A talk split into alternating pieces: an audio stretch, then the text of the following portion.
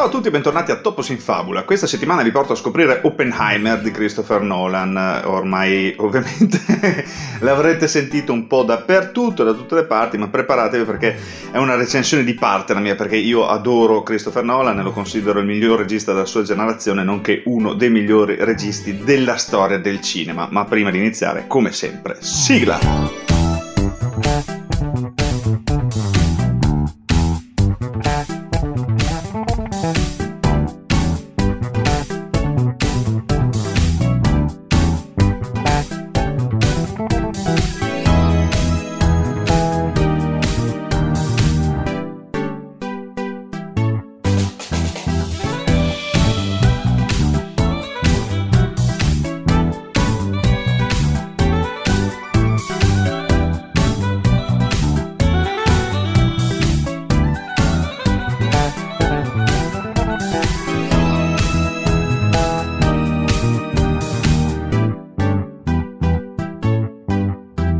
Allora, Oppenheimer, è giusto che Christopher Nolan utilizzi i minuti iniziali di Oppenheimer per evocare il mito di Prometeo, il titano che rubò il fuoco agli dei e lo diede all'umanità, solo per subire terribili conseguenze. Dopotutto il film eh, di Nolan è un adattamento della biografia vincitrice del Pulitzer American Prometheus di Kay Bird e Martin Sherwin, ma c'è di più nell'allusione che un cenno in direzione del materiale originale. Per lo stesso regista il paragone con Prometeo è un avvertimento di ciò che stiamo per vedere, l'annuncio di una tragedia tipicamente americana che è radicata nella realtà ma anche mitica per portata e ambizione. In altre parole è Nolan che alza il tiro oscillando oltre i confini in un modo che neanche lui aveva mai fatto prima. Quello che ne consegue è forse il suo sforzo cinematografico più appassionato finora, un film così fragoroso e pesante che ti tiene attaccato allo schermo per tutta la durata del film. E stiamo parlando di un film che tratta di fisica quantistica, discorsivo fino all'inverosimile e con un montaggio temporale che Memento in confronto è lineare e comunque è un film di tre ore. Come ha spesso fatto nel corso della sua carriera, infatti Nolan adotta un approccio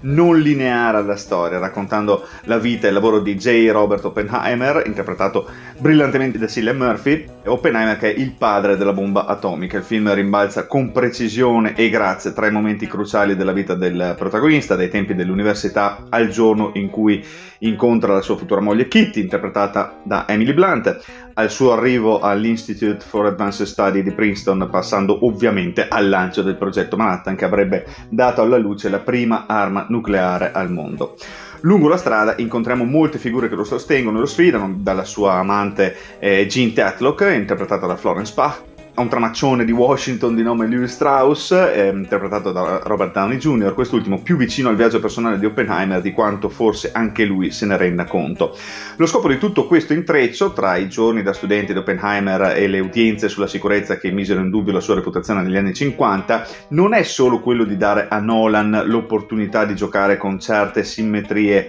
nella vita del fisico, anche se naturalmente è un elemento distintivo della trama e dello stile di Nolan. Quello che si nota maggiormente sicuramente è una sorta di dettaglio scientifico nel modo in cui il film sceglie di esprimere questi momenti in un certo ordine, la sensazione, eh, che poi puntualmente si verifica, che ottenere la giusta combinazione scatenerà una certa reazione a catena nel pubblico. Per Oppenheimer, che vede la composizione del mondo in un modo che nessun altro vede, un incontro casuale negli anni 20 potrebbe cambiare il mondo negli anni 40 per poi condannare lo stesso mondo negli anni 60. Un film titanico, ma Nolan non deve tenere tutto insieme da solo, ha tutto l'aiuto di un gruppo di collaboratori collaudati che danno il meglio di eh, loro stessi, dalla splendida cinematografia di Hoyte van Hoytema, che ha già lavorato con Nolan in Interstellar e Dunkirk, che cattura di tutto, dalle burrasche del New Mexico alle udienze del Senato in bianco e nero, con potenza bruciante, alla colonna sonora violenta e implacabile di Ludwig Göransson, che ha lavorato con Nolan in Tenet, poi ovviamente c'è il cast guidato da una performance motivata, vulnerabile, straordinariamente controllata di Murphy, che per la prima volta troviamo nel ruolo di un protagonista in un film di Nolan. Con lui aveva già lavorato in Dunkirk, Inception e soprattutto nella trilogia del Cavaliere Oscuro come Spaventapasseri. Il suo Oppenheimer è un calderone in costante bollore non solo di genialità ma di indecisione, unita all'idea che nonostante tutti i discorsi sul suo eroismo e sul suo genio potrebbe non essere effettivamente una brava persona. Ad un certo punto, mentre riflette sul suo posto nel mondo, afferma che la brillantezza gli permette di farla franca con molti dei suoi difetti. È una delle chiavi per sbloccare il film, ma cinematografie mantiene quel tono costante. Al suo fianco c'è un Robert Downey Jr. che realizza una delle sue migliori interpretazioni degli ultimi anni. Florence Pugh e Emily Blunt sono presenze meravigliose che meriterebbero un Oscar a testa e Matt Damon ruba spesso la scena nei panni del capo militare del progetto Manhattan, il generale Leslie Groves. Ma non sono solo i protagonisti ad offrire interpretazioni strepitose, anche i comprimari, quando parlo di comprimari intendo gentaglia come Rami Malek, Jack Quaid, Josh Hartnett, Kenneth Branagh, Matthew Modine, Casey Affleck, solo per nominare i più famosi, ma una menzione speciale si merita Benny Safdie che in realtà sarebbe un regista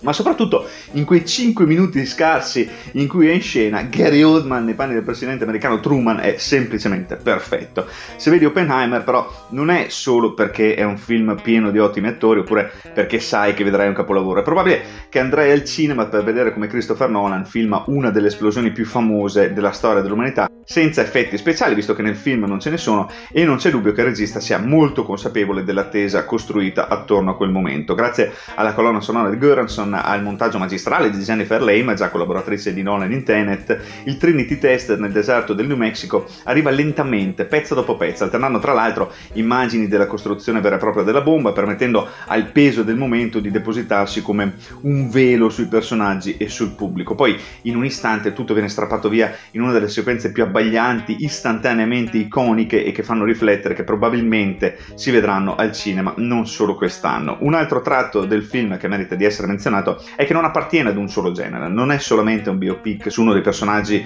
più determinanti della storia